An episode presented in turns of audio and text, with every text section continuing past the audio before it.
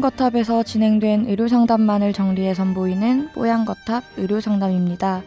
이번 상담은 이천십육년 이월 이십사일 뽀얀거탑에서 방송되었습니다. 치과 선택 팁에 대해 이야기 나눕니다. 뽀얀거탑에 사연을 보내주세요. 타워 골뱅이 에스비에스 점 씨오 점 케이알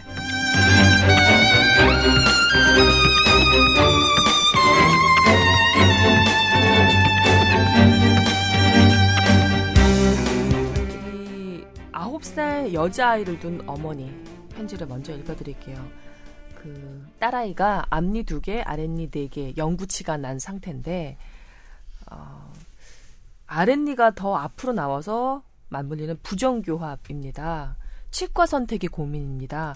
그냥 다니던 어린이 치과를 계속 다녀도 될까요? 아니면 교정 전문 치과를 따로 알아봐야 될까요? 도통 모르겠네요. 하셨어요. 이거 어렵죠. 어렵습니다. 일단 어, 어떠냐면 이제 그러니까 어린이 만 보는 치과 선생님이 따로 있고요. 음. 또 교정만 전문으로 보는 선생님이 따로 있어요. 그리고 음.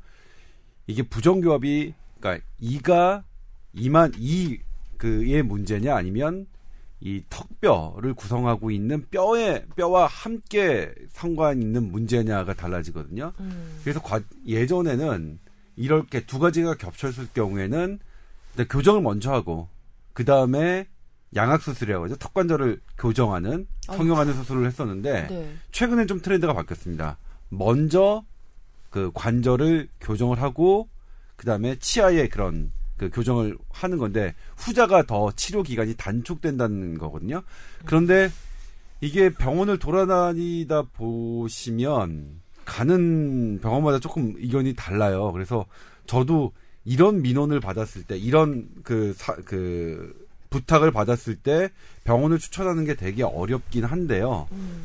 그래도 일단 그 교정을 하면 이 치아 그 상태를 잘 바르게 하면 앞니가 튀어나오는 그런 증세는 많이 가라앉을 수 있는데 음. 그게 위, 위 뼈 있죠. 뼈 자체가 그렇게 되어 있으면 어느 정도 한계는 있거든요. 그래서 음. 이 부분 그러니까 선생님 일단 물론 다니는 선생님한테 충분히 상의를 좀 하셔야겠는데 이게 이제 이만 교정해서 될 문제냐 아니면 안에 있는 뼈까지 교정해야 되는 문제냐를 상담하셔야 될 것 같고요. 음. 만약 그분께서 이만 교정해도 될 것 같다라고 하신다면 그 다음부터는 이제 뭐 선택의 문제겠죠.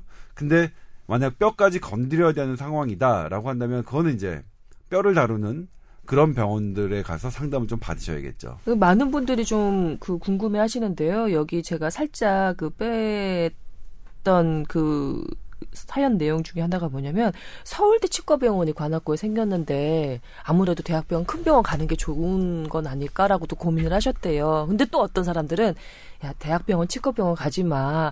그 약간 마루타가 된다더라. 막 이렇게 걱정하시는 분도 계세요.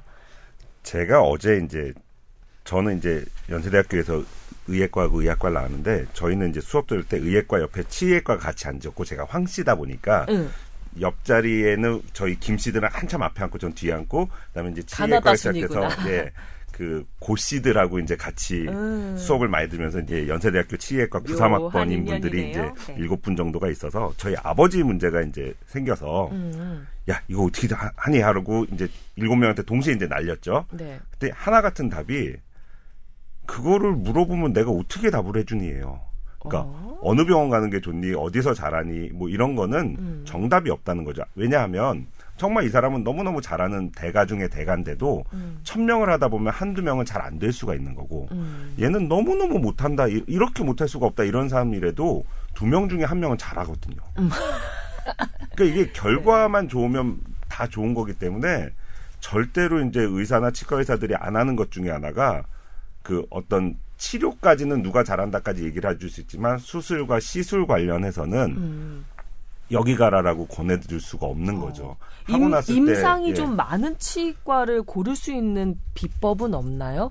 나이가 좀 많이 드신 분? 근데 또 나이가 드시면 또 이제 근력이라든지 집중도라든지 아. 이런 거에 또 이제 하향 곡선이 어느 정도, 어느, 있을 수밖에 예. 없으니까. 어느 정도간에는 오기 때문에. 네. 이거는 이제 공식적인 거 아니고 그냥 저의 개인, 공, 공개적으로 말씀드린다. 이거는 저의 그냥 개인이고 우리 그냥 팟캐스트 들으시는 가족들만 아시는 선에서 말씀을 드린다면 네. 치과 선택에 있어서 가장 좋은 방법은 자기 이름 세 글자를 내세운 사람이 제일 뭐라 그럴까 무난하다 그럴까. 아. 예, 저희도 저희 꼬마애도 이제 뭐 치아에 문제가 있어서 네. 어린이 치과도 가고 이렇게 했는데 어린이 치과의 제일 좋은 점은 애들이 정말 편안해해요. 음. 애들이 편안해야 한다는 거가 있는데 물론 비용적인 면이라는 이런 것들은 조금 더 들긴 하지만 편하다는 점이 있지만 그러면서 첫째 때는 그렇게 했는데 둘째 때는 그냥 집에 있는 집 근처에 있는 조금 나이 많으신 네. 약간의 할아버지 선생님이 본인 이름 이제 세 글자를 딱 낼 어. 것이고서 딱 이렇게 해놓으신 데 갔더니 그렇게 절차나 이런 게 복잡하지 않게 간단하게 음. 이건 뭐 별것도 아닙니다 이러면서 딱 하시는데 오, 이렇게 간단한 거였어? 어, 완전 대가의 부모. 예, 그런 것들이 또 있기 때문에 어. 이거는 그렇게 정할 문제는 아니고 어, 대학병원의 장점도 있고 분명히 단점도 있는 거고요. 네. 근데 그 어떤 그러니까 단순히 뭐 약을 먹는다든지 이런 수준을 넘어선 어떤 치료 내지는 시술을 하는 데 있어서는 적어도, 적어도? 두세 군데에서 좀 얘기를 들어보고 일치된 견해 내지는 혹 너무 혹한 곳에 너무 가시지도 말고, 음. 예. 너무 타이틀에만 매달리시진 말고, 뭐, 어느 학교, 어디를 뭐 수석으로 접한 누군가 잘한다는 보장은 음. 절대 없기 때문에, 제가 수석을 못해서 꼭 이러는 건 아닙니다. 근데, 그거는. 못하셨어요? 저는 안 했어요. 아, 그러셨구나. 할까봐 얼마나 걱정했는데, 시험 볼 때마다. 가족 여러분, 정말 극명하게 달리죠? 두 분의 캐릭터가. 와, 정, 저는 이렇게 마주보면서 이렇게 재밌을 수가 없네요. 아니, 저희 그 남편도 지금 치과 관련해서 고민이 좀 있거든요. 요, 어, 정답 나왔네요.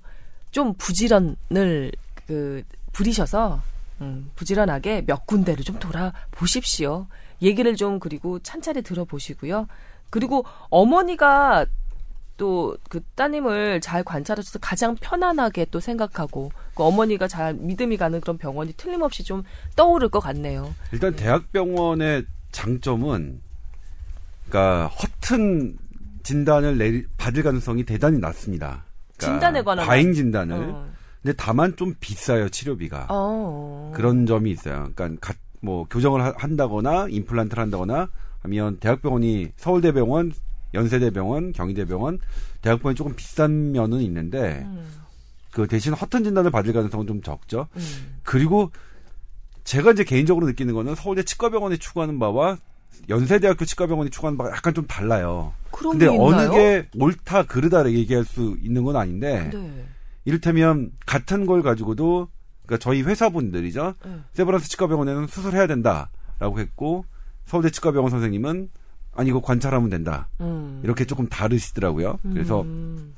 근데 그거는 뭐 어, 충분히 있을 만한 차이인데 아무튼 대학병원도 꼭 일치하는 건 아니다. 하지만 아. 허튼 진단을 받을 가능성은 좀 낮다. 오고. 네. 알겠습니다. 자, 우리 아홉 살 딸아이를 두신 어머님, 어, 저희가 좀 그 넓게, 좀 얇고 넓게 정보를 전해드려 봤습니다. 들어보시고, 어, 좀, 그냥 제 마음, 그냥 그, 제 마음은 부지런하게 좀 여러분들도 다녀보셨으면 좋겠어요.